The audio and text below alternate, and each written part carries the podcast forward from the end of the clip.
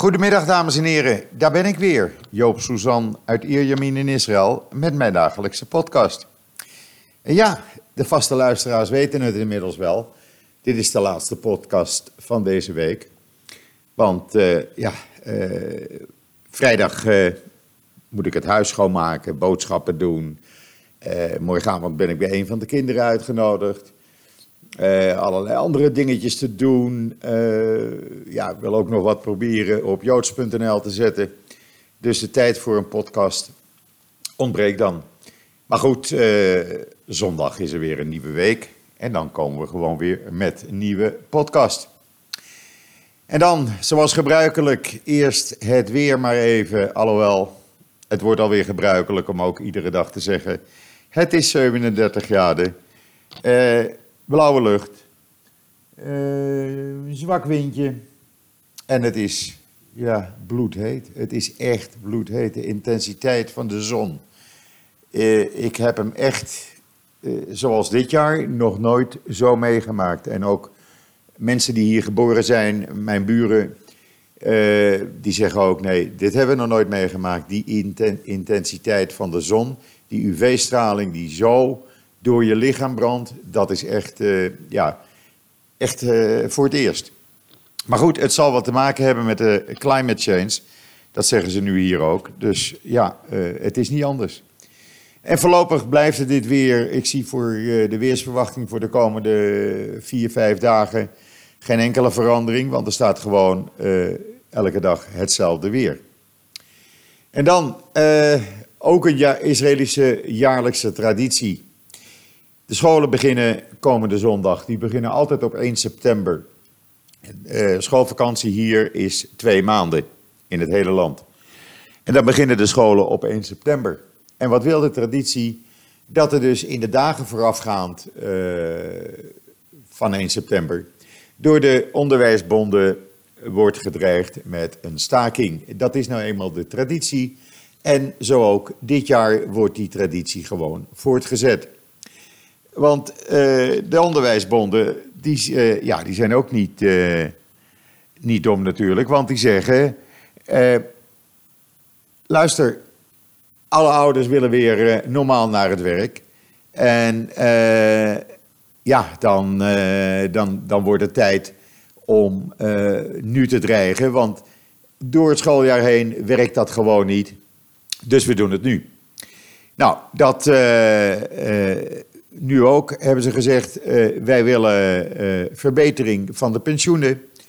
We willen eindelijk eens een keer dat de hervormingen worden geïmplementeerd voor het speciaal onderwijs.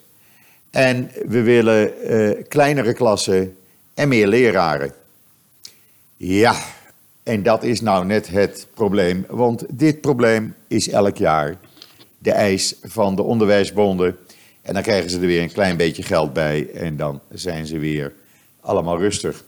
Het is wel zo dat er hier in Israël nu gesproken wordt, naar aanleiding van de directeur van de Bank van Israël. Die heeft dat in een rapport uh, onlangs gezegd, om de schooltijden te gaan uh, veranderen. Nu zijn de scholen beginnen acht uur half negen en zijn tussen één en half twee afgelopen, allemaal. En daarna is er naschoolse opvang, opvang wat handenvol geld kost. Uh, aan de ouders dan. Uh, dus men wil nu uh, langere schooldagen en dan op vrijdag geen school meer. Want nu gaan de kinderen nog naar school vrijdags tussen 8 en half 12. Ik denk dat dat wel gaat gebeuren, maar dat zal nog wel jaren, jaren duren voordat het zover is. Uh, dat soort dingen werken niet zo snel hier in uh, Israël, want het heeft ook te maken met uh, de politiek. Goed, dat was dan even het onderwijs in Israël. Dan bent u op de hoogte van de jaarlijkse traditie. En natuurlijk maakt u zich niet bezorgd, de scholen gaan gewoon zondagmorgen beginnen.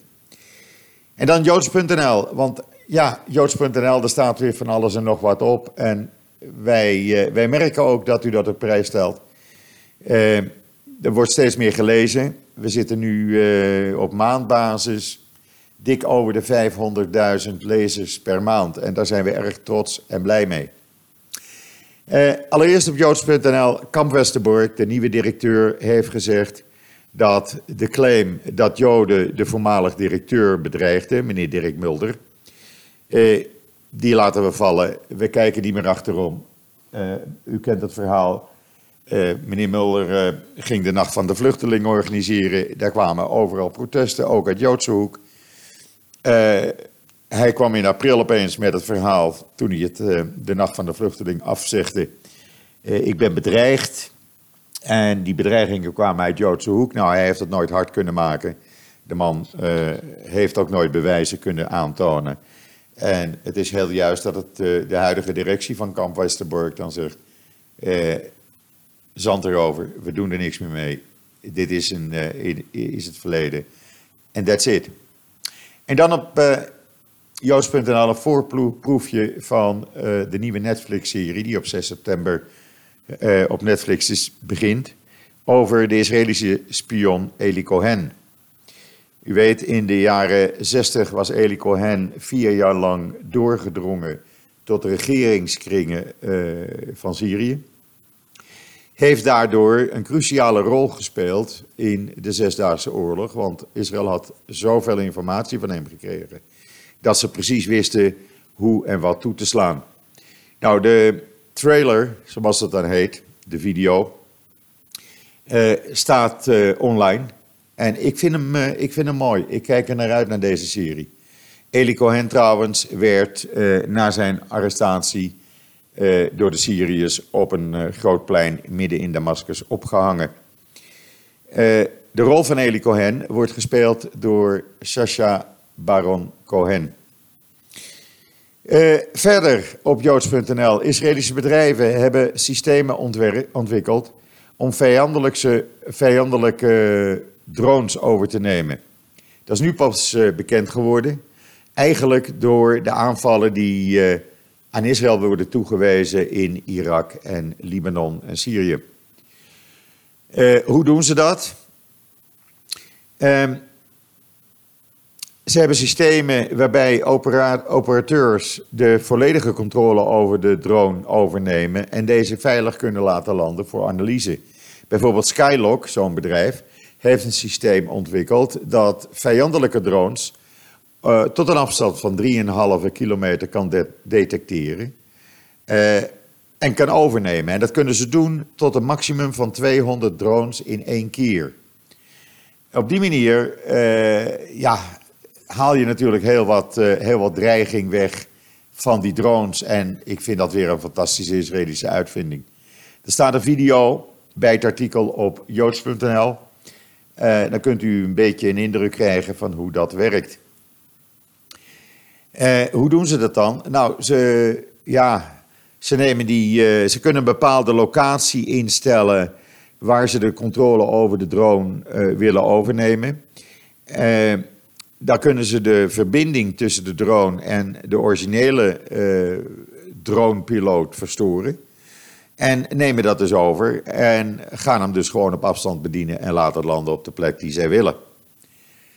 Uh, daar kunnen ze meteen zien wat heeft hij bij zich, uh, waarvoor dient hij en uit welk land komt hij. Ja, zo zie je maar weer, voor alles komt een uh, oplossing. En dan een populair kosher recept voor vrijdagavond. Want ja, op donderdag, u weet het, joods.nl, altijd één recept voor de vrijdagavond. En deze keer is het Cholent. En dan zult u zeggen, wat is Cholent? Nou, het wordt uitgelegd in het artikel. Het is eigenlijk een, uh, een stoofpot, noem het zomaar. Stoofpot van aardappelen, vlees, kruiden, specerijen, uh, water natuurlijk. En dat laat je 8 à 10 aan.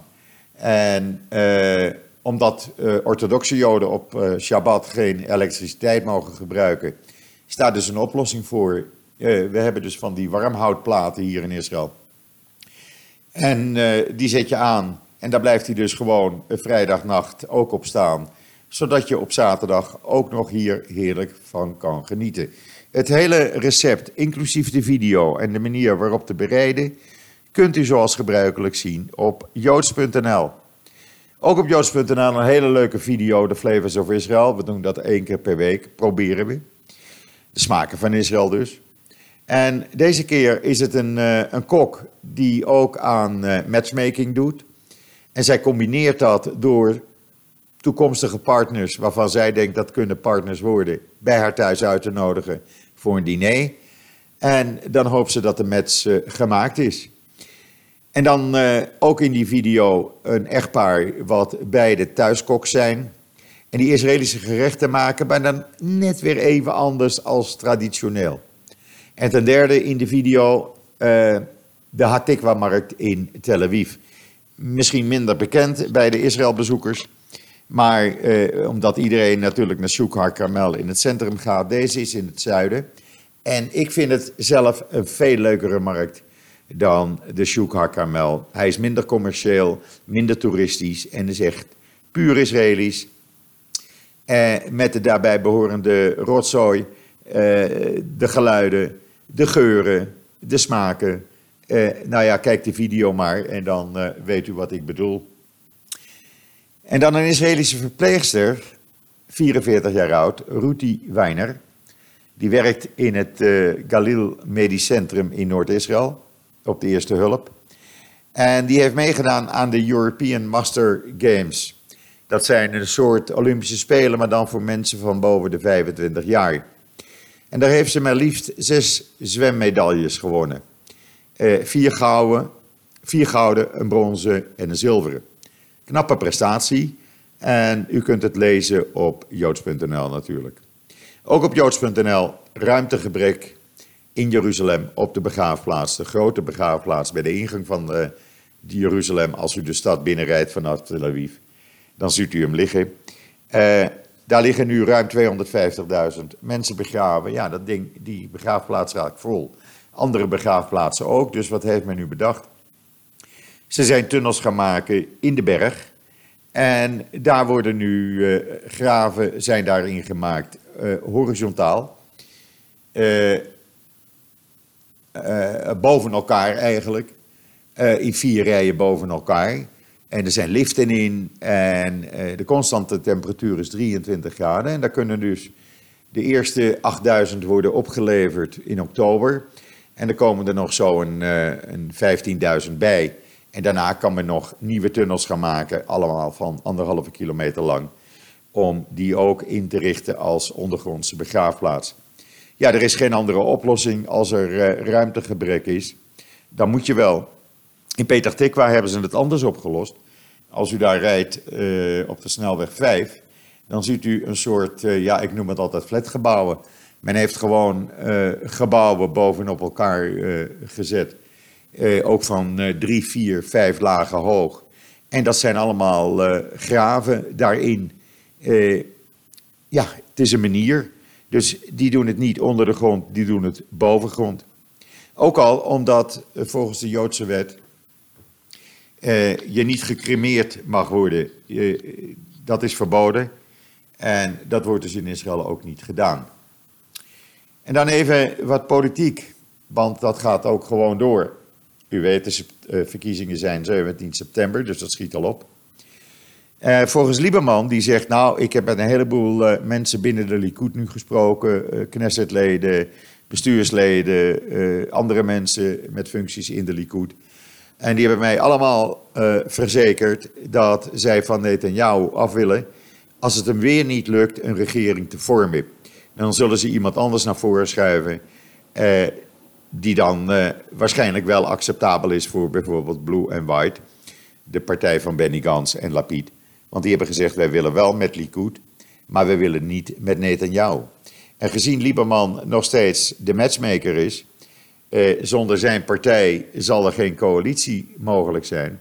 Ja, dan, eh, dan moet je wat. En eh, als dus eh, Likud en Blue and White een oplossing vinden, dan heb je al een unity-regering. Als je de Lieberman erbij doet, dan heb je een meerderheid van over de 80, uh, rond de 80 zetels van de 120. En dan uh, heb je geen problemen in de Knesset. We zullen zien over een paar weken.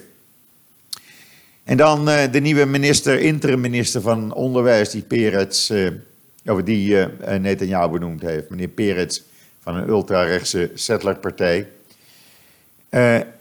Daar zijn nu eh, video's van verschenen en, en foto's verschenen. De academie waar hij de baas van was, voordat hij interim-minister werd, Die blijkt dus uh, jongeren daar opgezet te hebben om tegen de seculaire levensstijl te zijn en geen dienst in de IDF te nemen. Nou, en deze man is dus nu minister van Onderwijs van Israël. Uh, sorry, maar ik vind dat dit gewoon niet kan. Zijn collega van diezelfde rechtse partij, die hebben ze, heeft net aan jou uh, interim minister van Transport gemaakt. En die wil dat de rechtspraak veranderd wordt in, uh, volgens de Joodse wet. En niet meer volgens het normale recht. En die wil een orthodoxe staat van Israël maken. Een theologische staat, nou dat kan natuurlijk helemaal niet. En ik vind dat deze twee mensen na de verkiezingen absoluut niet terug mogen komen. En dan Honduras. Nou ja, het is geen groot land. Uh, Netanyahu en zijn vrouw zijn erg blij. Vooral Sarah, want die zegt dat heb ik toch maar even mooi georganiseerd. Nou, wat heeft ze dan georganiseerd? Honduras gaat uh, morgen een uh, diplomatiek handelskantoor in Jeruzalem openen. Ze gaan de ambassade nog niet verplaatsen. Ze zeggen dat bekijken we nog. En dan, daar, daarmee erkennen ze dus Jeruzalem als hoofdstad van Israël. Nou, is ook een oplossing. En dan gisteravond, opeens, ging het raketalarm weer af. Mensen die mij volgen op Twitter hebben het kunnen zien. Met het kaartje erbij waar uh, de doelen waren. En opnieuw zijn er honderden kinderen in paniek geraakt. Want er was op dat moment uh, een kinderfeest op een uh, 20 kilometer afstand van de grens aan de gang. Een waterfeest ter gelegenheid van het einde van de vakantie. En alle kinderen in enorme paniek het water uitgerend eh, huilen, gillen. Nou ja, goed, uh, dat is geen leven. En ik, steeds meer mensen in Israël die zeggen: net aan jou, doe daar nou wat aan. En anders dan een nieuwe regering die daar nou voor goed en voor eens en voor altijd een einde aan maakt. Want dit is geen leven. Er zijn al honderden mensen die zich dit jaar hebben gemeld, over de 300, met PTSD. dat kan gewoon niet. Dat kan gewoon niet. Dit moet stoppen. En dan, uh, nou zegt Jason eh, Greenblatt, de vertegenwoordiger van Trump in het Midden-Oosten, die zegt, ja, Trump kan wel zeggen hij wil het openbaar maken, maar nee hoor, het vredesplan komt helemaal niet voor de Israëlische verkiezingen openbaar. Nou, de een zegt dit, de ander zegt dat. Uh, we zullen het zien, zeg ik dan maar. En dan, uh, gisteren heeft u kunnen lezen dat uh, een Israëlische judoka wereldkampioen werd in de klasse onder de, 81, onder de 80 kilo. U heeft dat kunnen zien, het staat op joods.nl. Prachtig natuurlijk, Sagi Mugi. En u heeft ook kunnen zien op de video dat de Egyptische judoka die van hem verloor geen handen wilde schudden. Nou, de Egyptische minister van Buitenlandse Zaken heeft zich daarover uitgesproken. Hij is daar bijzonder kwaad over. Hij zegt, dit heeft geen pas, dit is niet eh, het Egypte zoals het is. En deze man zal daarvoor worden aangesproken. En Hamas, gisteren zijn er dus drie uh, politieagenten vermoord door ISIS. Nou, Hamas zegt, we hebben die groep al uh, opgepakt, tien man. Ze wisten dat meteen, waarschijnlijk. Maar uh, volgens de berichten hebben ze die tien man meteen maar even in elkaar geslagen en op andere manieren misbruikt. En ze toen in de cel gegooid. En dan een moskee in Münster, in Duitsland. Die heeft onlangs bekendgemaakt dat het berentrots is op terror terrorisme. En heeft trouw aan de Islamitische Republiek Iran gezworen. En trouw gezworen aan de opperste leider Ali Khamenei. Nou, fijn hè, in Duitsland. Nee, daar moet je echt blij mee zijn. Herzlich welkom, zei vrouw Merkel. Het is een aanwinst. Nou, we zien dus wat voor aanwinst dit is. Dit is. Op mijn uh, Twitterlijn kunt u ook zien uh, de Unifil in Beirut. Die, dat is nu pas bekend geworden. Die is verleden jaar aangevallen, een, uh, twee Unifil panzervoertuigen, door Hezbollah-mensen. Die hebben de wapens gestolen van de bemanningen. En ze hebben die auto in de fik gestoken. Ja, sorry, als daar uh, zo mee om wordt gegaan. Uh, ja, ik begrijp niet dat Unifil niet op die gasten mag schieten. Want dat is toch het eerste wat je dan doet. Dan pak je je wapens en je knalt het hele zootje neer. Maar goed, dat schijnt niet te mogen van de secretaris-generaal van de Verenigde Naties. Het is een farce, maar dat wisten we al. En dan eh, heeft Amerika bekendgemaakt dat ze een Iraanse database hebben weten uit te schakelen. En die database die richtte zich op de olietankers in de Perzische Golf. Uh, en Iran schijnt dat systeem nog niet te, hebben te kunnen herstarten. Dus dat systeem is nog steeds uh, buiten werking. En Iran kan nog steeds niet de buitenlandse tankers in de Perzische Golf volgen. Dat is een mooie zet van meneer Trump en zijn mannen. En uh, ja, eens kijken wat, daar, wat de volgende zet nu weer wordt. Nog eventjes trouwens over de traditie van, uh, van het onderwijs waar ik mee begonnen ben. Met die stakingen. Is goed om ook daar dan mee te eindigen. Niet over de stakingen, maar de traditie wil ook dat er uh, vanaf half juli in alle shoppingmalls enorme uitstallingen zijn van winkels. Die, die doen dat dan in de looppaden. Enorme uitstallingen van wat kinderen naar school nodig hebben. Hier zeulen de kinderen namelijk alle schoolboeken mee in rugzakken. Dus je hebt rugzakken op wieltjes, je hebt rugzakken gewoon het oude systeem. Je hebt ze groot, je hebt ze klein, je hebt ze als een soort koffer. Daarnaast eh, alle schriften in alle kleuren en maten. De pennen, eh, nou ja, al het materiaal. Een van de schoondochters belde mij op en die zegt eh, vanmorgen vroeg, ze zegt Joop, we hebben gisteren eventjes voor zij hebben dan vier kinderen, waarvan de drie nu op school zitten. Even koffers vol, tassen vol, schoolspullen gekocht. Ze zegt, Joop, je wil niet weten wat we daaraan kwijt waren en hoeveel we hebben gekocht. Want dat gaat voor het hele jaar door natuurlijk. Maar dat is ook een traditie hier in Israël. En dan zult u zeggen, ja, maar het is toch het land van de computers. Waarom uh, al die schoolboeken meezeulen? Dat kan toch op een laptop?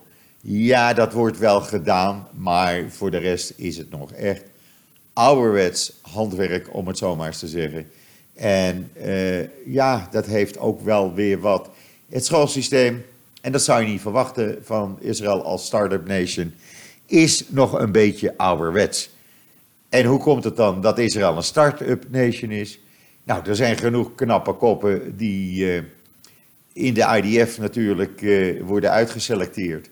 En die daar ervaring op doen uh, in de beroemde unit uh, 8400 en 8200. En daar dus op internetgebied hun gang kunnen gaan. In principe gaat dat heel simpel. Zij zeggen: Oké, jij bent een knappe kop. Dat hebben wij getest met jou. Hier is het probleem. Daar is de kamer.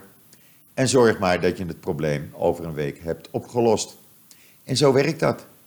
En uh, ja, dan krijg je dus dat men inventief wordt en met allerlei technische oplossingen komen. Ik heb u gisteren al gezegd dat volgens de laatste cijfers er ruim 307.000 mensen in Israël in de high-tech werken.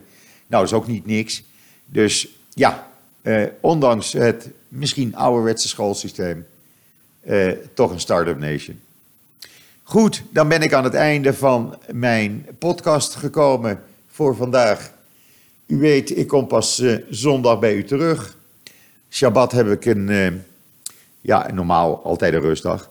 Maar nu hebben we een, een brunch voor een van de zoons van mijn overleden partner, die 40 jaar wordt.